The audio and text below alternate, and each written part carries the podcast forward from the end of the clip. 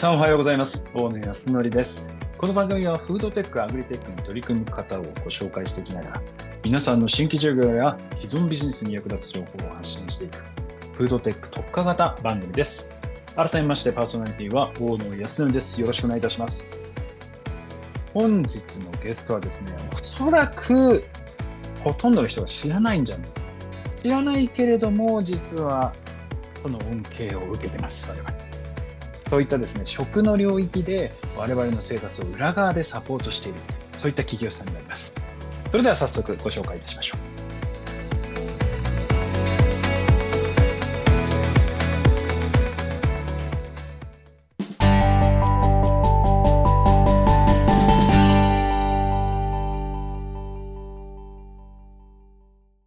はい、えー、本日のゲストはですね、良熱工業株式会社マーケティングリーダーの細谷修二さんにお越しいただきました。よろしくお願いいたします。よろしくお願いします。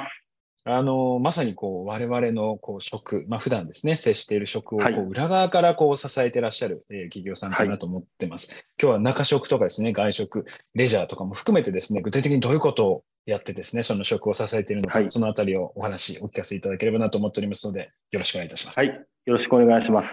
えー、まずですね、リスナーの方含めてですね、この良熱工業という会社さんがどういうことをやってるのかっていうのが、多分まだ知らない方もいらっしゃるのかなと思いますので、はい、そうですね。まずその、はい、どういう事業をやられているのか、まずこのあたりからちょっとお話しいただけますでしょうか？はい。では、よろしくお願いします。はい。えー、我々、良熱工業はですね、えー、三菱重工業の代理店として、えー、昭和41年に設立した会社になります。えっと、カテゴリーとしてはですね、一般的には建築設備業というカテゴリーになりまして、えっと、建物に機器を設置したり、えー、建物を建設していって、電気、ガス、水や空調を設備していくような、そんなような会社になっています。えー、実際にはですね、コンビニエンスストアのお弁当や、えー、サンドイッチ、サラ大量に作る工場に、えー、お肉を焼いたり、野菜を殺菌する機械などを並べていって、まあ、食中毒を起こさないように温度を低く管理した、とても衛生的な空間を作るような、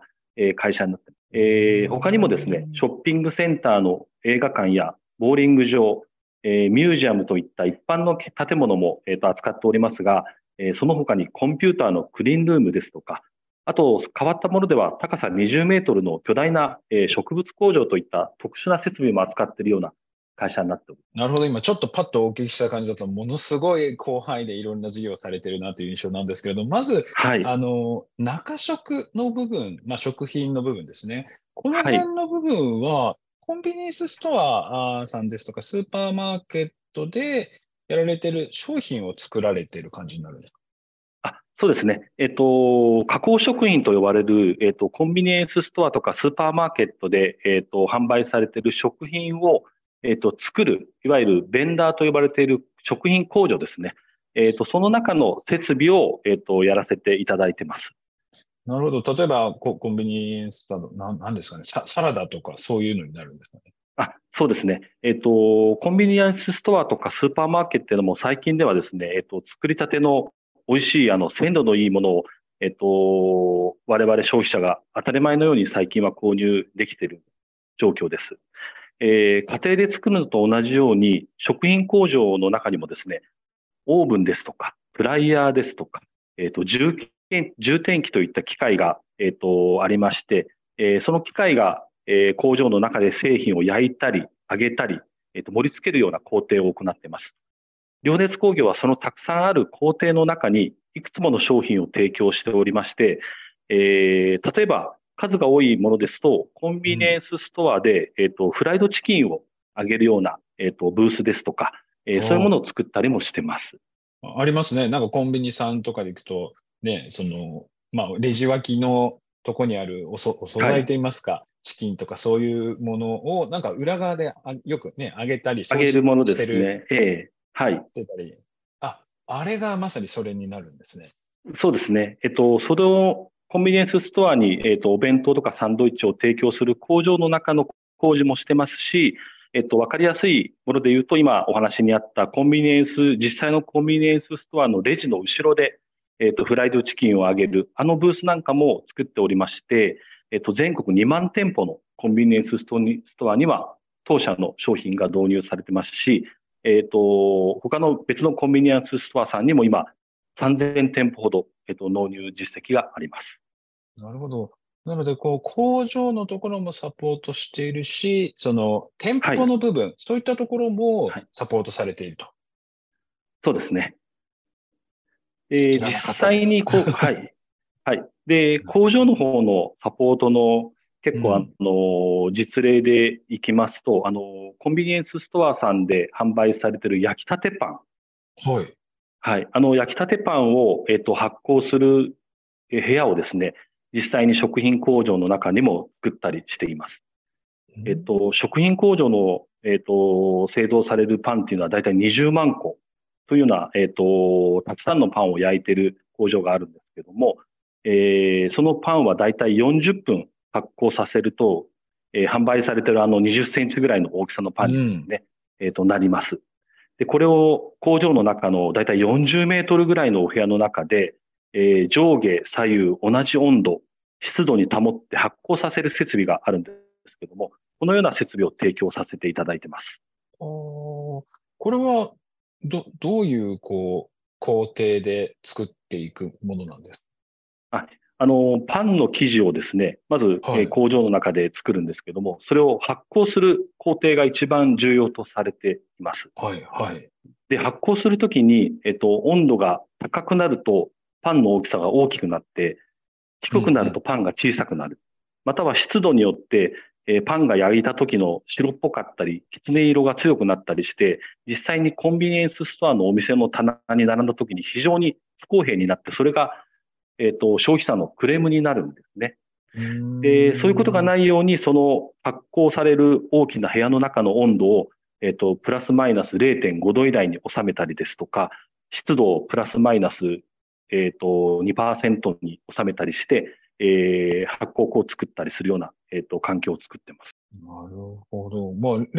0.5度、ちょっとやっぱ変わってくると、大きさ、要は発酵に影響してきて、その大きさとか品質にかなり影響が出てくるそうですね。製品が1センチでも変わりますと、コンビニエンスストアさんで、えー、の品質としては NG ということになりますので、えー、そういう精度を保つような温度、湿度えー、というのを保つような環境を我々が作り出していると。まあ、実際には表には名前は出ないんですけども、えー、そのようなお仕事をさせていただいております。これは発酵をする部屋で焼きた、焼くところはお店でやる感じなんですか？焼くところもやられたり焼くのもあのオーブンをですね、えっ、ー、と、食品工場の中で、えっ、ー、と、生産ラインの中に入れておりますので、えー、そのオーブンで焼いたものが最終的にはパッケージされて、コンビニエンスストアさんに並ぶというところになってますね。このあ最初は設備の方をやられてたんですかね、会社としては。設備を。そうですね。はい。設備をやっていながら、徐々にまあ、あの、いろんな方からの、まあ、オーナーがあって、自分たち自身も、その、まあ、作って、それを収めるっていうふうになってきたと。はいそうですね。そういう設備を工場の中に収めることまで、一応我々の方で、えー、やるようになりました。なるほど。でもこれ、あの、なんていうんですかね、食品を、こう、まあ、作っていく。まあ、自分ね、器具を、はい、まあ、こう、作っていくのと、ちょっと状況がかなり違うと思うんですけど、かなり、その会社としては、まあ、新しい新規事業にこう参入されたと思うんですけれども、この辺っていうのは、はい、なんていうんですか、会社の中では、こう、いや、それ本当にうちがやるべきことなのかとかって、そういう議論にはならなかったそうですね。最初の方はですね、やっぱりあの、一般的な空調設備業者としてですね、食品工場の中の空調を直したりですとか、あとは建築的な床を補修したりですとか、そういうあの、建物に関することを主にやっていたんですけども、やはりあの、お客様のニーズが、えー、どんどん深くなっていきますし、まあ我々も消費者といえば消費者ですので、えー、やっぱり、あの、そういう消費者側の目線から見たときに、そういう不均一な製品が、えっ、ー、と、並ばないようにコンビニエンスストアさんの食品工場がどれだけまあ、細かい仕事をされているかというのを、我々も垣間見る機会が非常に多くなってきました。その中で、一般的な空調ですとか、お水の修繕だけではなくて、まあ、そういう製品に関わるところまで、えー、我々が踏み込むことによって、えー、お客様のニーズを、えー、にマッチするような設備を提供するというような、まあ、姿勢に変わってきたというか、まあ、会社の、えー、方針が変わってきたというような、えっ、ー、と、意味合いになりますほど。まあ、そういったお客さんのね、こう、ニーズに合わせて事業をこう変化させていくっていうところだと思うんですけれども、なんか最近、この新しくニーズに合わせてこう変化してきたところっていうのはあったりしますでしょうか？あそうですね。えっ、ー、と、植物工、食品工場の、えっ、ー、と、お客様のえー、捉え方としては、今ご説明したような内容になるんですけども、あの、新しく食品カテゴリーの商品として、えっ、ー、と、大豆ミートの、えー、プロセッサーを開発するような、えっ、と、事業にも算出するようになりました。おこの大豆ミートのプロセッサーというのはどういうものになるんですか？はい。えっと、最近はですね、まあ、えっと、環境問題ですとか、タンパク質危機対策という、まあ、言葉がありますけども、動物性タンパク質の代わりに、植物性タンパク質を販売する食品メーカーさんや、えっと、それらを購入する消費者が非常にあの国内でも、えっと、増えてきています。で、それを受けまして、えっと、2020年にですね、えー、我々、良熱工業が、えー、大豆ミートプロジェクトというのを立ち上げまして、えー、植物性タンパク質の代表とされる大豆ミートを製造する専用機ですね。大豆ミートプロセッサーの開発を、えーと、手掛けるようになりました。で販売はですね、えーと、食品メーカーさん、大豆ミートを製造する食品メーカーさん向けに対して、えーと、作っております。うんこの、その、まあ、大豆ミートプロセッサーは、ちょっと今までとは、なんかどのあたりが異なってくるんですか？あそうですね。えっと、大豆ミートを使っ、えっ、と、大豆ミート製品を作る、えっ、と、今までの多くの企業様は、えー、基本的にはその原料となる大豆ミートの、えっ、と、原料ですね。それを、えっ、と、大手が作ったものを、えー、同じ品質のものを自分たちで購入して、調整するという過程だけを、えっ、と、自分たちで、えっ、と、企業様がやってきたんですけども、やはり、あの、大豆ミートの原料から、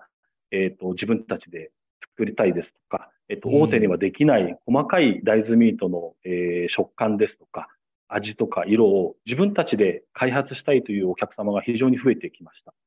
で、大手が作る大豆ミートの原料というのは非常に大型の機械で、えー、一般的なふ菓子のようなものを作るような、えー、大量に作る、えー、大量の製品を作る大豆ミートプロセッサーが主流なんですけども、やはりあの自分たちで開発したいというお客様はそこまでの、えーと、大きな機械ではなく、えー、自分たちで製造できる範囲の、えー、小型のものが欲しいというのがありニーズでありましたので、我々の方で大豆ミートに特化した、えー、小型の、えー、プロセッサーを作って、えー、提供しているというような、そんなような事業になりますね。なるほど。もう食品カテゴリーのところだけでもすごいもうこのままラジオ番組が終わってしまうんじゃないかぐらい、いろいろネタがあるんですけれども、あのそれ以外もまあいろいろこうやられて、えー、いるかなと思いまして、一つはもう植物工場ですね。このあたりはどういった取り組みを今されているんでしょうか？あそうですね。えっと、植物工場、えー、というのは2014年からですね、えっと、我々の情熱工業の中で始まった事業になります。で、2014年の一番最初のスタートはですね、えー、まずは、えー、我々社員が運営する自社の植物工場を作ろうということで、えっ、ー、と、福井県に、えっ、と、福井県の補助金を活用しながら作りました。えー、もともとはリーフレタスの専用工場として、えっ、と、栽培を始めたのが2014年になります。え、そこで作った野菜はですね、え、先ほど申し上げましたコンビニエンスストアのサラダですとかえっと、サンドイッチの原料として、えっと、供給を始めました。えっと、コンビニエンスストアですが、コンビニエンスストアでは、えっと、消費者の方からですね、やっぱり安全ですとか、安心をとても重視している傾向が、えー、目立ちますので、植物工場の中で栽培に使う水とか、肥料の安全性のエビデンスを示しながら、えー、厳しいコンビニエンスストアさんのチェックをパスするような野菜を作ろうということで、2014年に、えー、自社工場を建設した次第です。なるほど。すごいですね。こう今までだって全く植物工場とかやったことなかったわけです。そうですね。あのまあ、コンビニの、まあ、ニーズですとか、えー、これからの、はい、まあ、原材料の供給とかっていうのを考えていくと、まあ、こういったものが必要だろうということで、まあ、それに挑戦されていったと。はい、そうですね。えっ、ー、と、コンビニエンスストアで使う、えっ、ー、と、野菜は、えっ、ー、と、我々も、まあ、工場の中でいろんなお仕事をさせている、えー、いく中でですね、その野菜の品質の厳しさですとか、衛生的にどれぐらい厳しい、えー、チェックをしているかっていうのを目の当たりにしてきてますので、えー、通常の、えーと、野菜を納入するのではなくて、えーと、植物工場でできた、えーと、非常に安心で安全な、えー、野菜を提供するということに一応チャレンジしました。で、野菜にはやっぱり季節性があって、まあ、価格の変動もさることながら、えー、と雪ですとか、台風ですとか、うん、えー、まあ、そういう影響を受けながら市場から野菜が大幅に少なくなって、えー、困るというようなお話を、えー、随分前から聞いていました。で、野菜の栽培は確かにあの行ったことはなかったんですけども、えっ、と、植物工場の中の設備ですね。栽培設備というのは、やはり我々の、えっ、と、本業である設備業とやっぱりリンクすることが非常に多くありましたので、植物工場の中で使う溶液ですね。それから光を当てる LED の人工光などの設備。うん、えー、その辺は元の、まあ、ノウハウもありましたし、あとは植物工場を、えっ、ー、と、やっていた顧問ですとか、大学の、えっ、ー、と、大学の先生との、まあ、あの、顧問契約を結びながらですね、そういう技術を一緒に取り入れながら、2014年から始まったという、あの、事業になります。うん、まあ、これ、事業としてやられているので、この事業単体では、ちゃんとこう黒字化はされているんですか？そうですね。えっと、2014年から始まった自社の福井工場は、えっと、その自社の中でできた野菜をコンビニエンスストアに収めさせていただくんですけども、そこで、え培った野菜の栽培のノウハウですとか、あとは設備の作り方ですね。うんうん、えっと、その辺を用いて、2015年、え運営した翌年からはですね、逆にその植物工場を建設するという仕事にシフトしてます。えっと、まあ、日本で、えっと、大きな工場でいくと、まあ、年間、1日の、生産量が1万株ですとか、2万株ですとか、そういう大きな植物工場をだいたい、えっ、と、6棟ぐらい、この3年間、4年間ぐらいで建てさせていただいたという経緯になってます。と、まあ、我々の本業である建設業と結びつくような事業に、まあ、シフトできたかなというふうに考えています。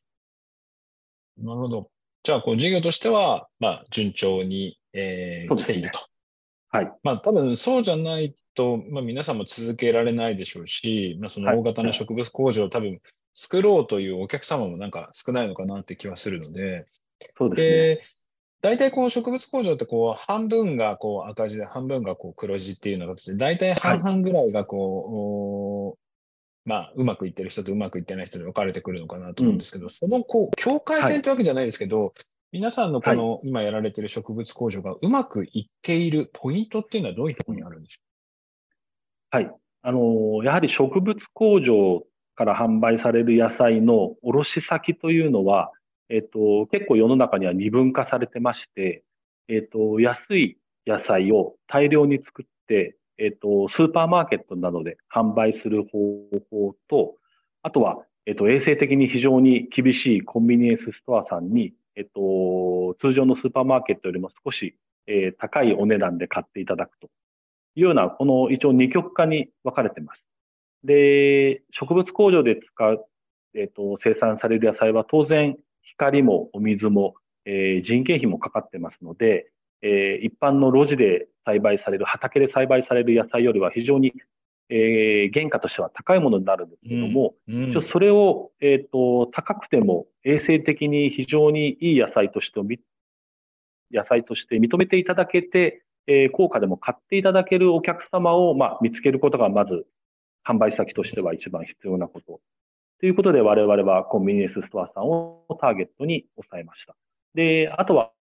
えっ、ー、と、1日の生産量を、えっ、ー、と、たくさん買っていただいて、えー、年間を通じて一定量、え、の購買数をキープしてくれるお客さんというのを、まあ、捕まえることが一番必要ですので、えっ、と、我々が、えー、2015年からえ、他のお客様に植物工場を建設する際にもですね、やっぱり販売先としては、えー、植物工場の野菜を、えー、高価ですけども、その衛生基準から認めていただけるお客様に販売しましょうということで、えー、進めていますので、えー、その辺が赤字か黒字かの一応線引きというふうになると。なるほど。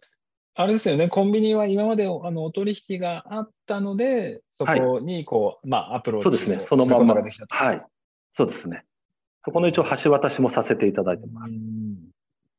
まあ、そういったね、こう、えー、植物工場ですとか食品を、えー、作る、そして食の裏側をサポートする、まあ、そういった動きもありながら、もう一つはこう、はい。まあ、ちょっとこう変わったといいますか、生ゴミ処理機、えー、そういったものも今作られているというふうにお聞きしてはいるんですけれども、これは一体ど,、はい、どういうものを今やられてるんですか？はい。えっと、当社で取り扱っている生ゴミ処理機はですね、えっと、野菜、肉、魚などを、えっと、微生物が発生する酵素で分解して、栄養分と水に分解するという、まあ、装置になっています。えっと、一定の温度と水と、えー、一定の温度と水を混ぜまして、えっと、微生物の生ゴミを攪拌することによって、その化学的な作用が発生し、えー、野菜が消滅してしまうという機械になっています。えー、見た目にはですね、えー、生ゴミと水が混ざって、ただ回っているように見える機械なんですけども、うん、これが数時間経つと,、えーと、消えてしまうというような商品になっています。じゃあもうその中にゴミをこう入れて一定期間置くと、もう中には水だけになるような感じなんですか？そうですね。はい。それってあれですか、その後って、それをこう、なんか肥料としてまた再利用するとかっていうことも今やられてたりするんですそうですね。月面農場という言葉がえっ、ー、と、聞いたことがあるかと思うんですけども、これはあの、はい、JAXA のプロジェクトとして、実は2015年に完成していまして、あの、ISS、国際宇宙ステーションでは、えっと、実際にあの、野菜を栽培しているんですね。で、栽培された野菜のゴミというのを、えっと、そのまま捨てるわけにはいきませんので、これを完全分解して、えっと、消滅させてしまおうというような、あの、取り組みがされてます。その中で、えっと、我々の今の生ゴミの原容器がですね、えっと、一応 JAXA との共同研究というプログラムの一環として、えっと、使われています。なるほど。まあ、こういったこう生処理機、生ゴミ処理機なんですけれども、そもそもこう取り組む理由といいますか、どういうものがきっかけでこういうのをやろうというふうに思われたんです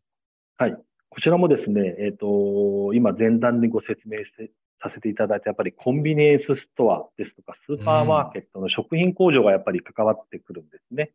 えっと、我々がやっぱりその食品工場の中で工事をするにあたってですね、先ほどから空調の回収ですとか、生産ラインの回収ですとか、あとは植物工場の野菜を使いましょうというような、あの、ご説明というか、お客様との共同のお話をさせていただく中でですね、やはりあの、コンビニエンスストアのベンダーさんの植物工場、食品工場では、やっぱり毎日加工後の生ゴミが非常に大量に排出されています。最近ではですね、まあ、CO2 の問題ですね、えー、温室効果ガス削減の観点からも、えー、工場から廃棄物を出さない取り組みというのが、えっ、ー、と、必要になってきます。で、そのような、えっ、と、事情をお客様と、えっ、と、お話ししているときに、じゃあ、この食品工場から出る、えっ、と、ゴミをです、えー、そもそも消滅させてしまえばいいんじゃないかというようなお話がやっぱりお客様との話題の中でありまして、えー、単純に、えーと、参拝処理として出すですとか、あとは工場で燃やして捨ててしまうですとか、まあそういうことではなくて、えー、安全な微生物を使って消滅させる機械を、えー、我々の方でちょっと手掛けて、えー、食品工場さんに納めて、納めさせていただいたという、まあそういう経緯になります。なるほど。そういった交流があったんですね。あと、あの、最後にちょっと一つ、あの、お話を、あの、お聞かせいただければと、お話をお聞かせいただければと思ってるんですけれども、はい、食品事業のその今後の戦略、はい、まあ、どういうふうに今後、えー、事業を拡大していこうというふうにお考えでしょうか？はい、あそうですね。あのー、まず、我々が、えっ、ー、と、今後の取り組みとして、えー、まず一番考えていることはですね、まあ、この、まあ、我々が住んでいる日本で、えー、食品、特に加工食品ですね。えー、加工食においては、えっ、ー、と、どんな微細な味わいとか食感を大切にしながらでも、えっ、と、鮮度と安全性というのは非常に高度なレベルが、えっ、と、必要とされているというようなのことを、と、感じています。で、我々食品事業、えっ、と、我々の、えっ、と、お客様、食品事業のお客様にはですね、やっぱりあの、様々なサービスサービスですとか、えっと、衛生的な空間をえっ、と、ずっとお届けするような、まあ、そういう企業でありたいというふうに思っています。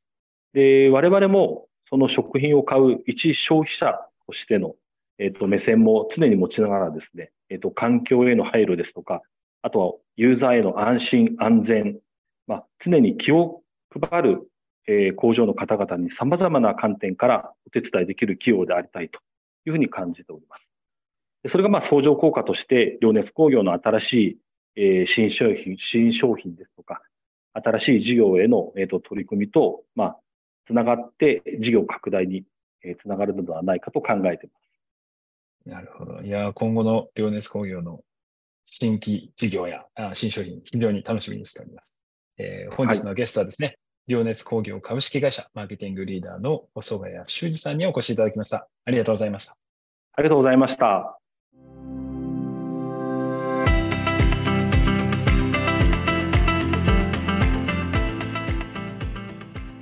さて皆さんいかがでしたでしょうか？ね、すごいですよね。本当にいろいろやられていて、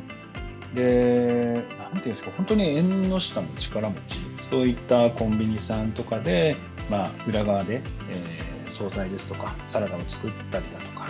まあ、そういった外食チェーンがですね、裏側にこう入ってそういうものをサポートしたり、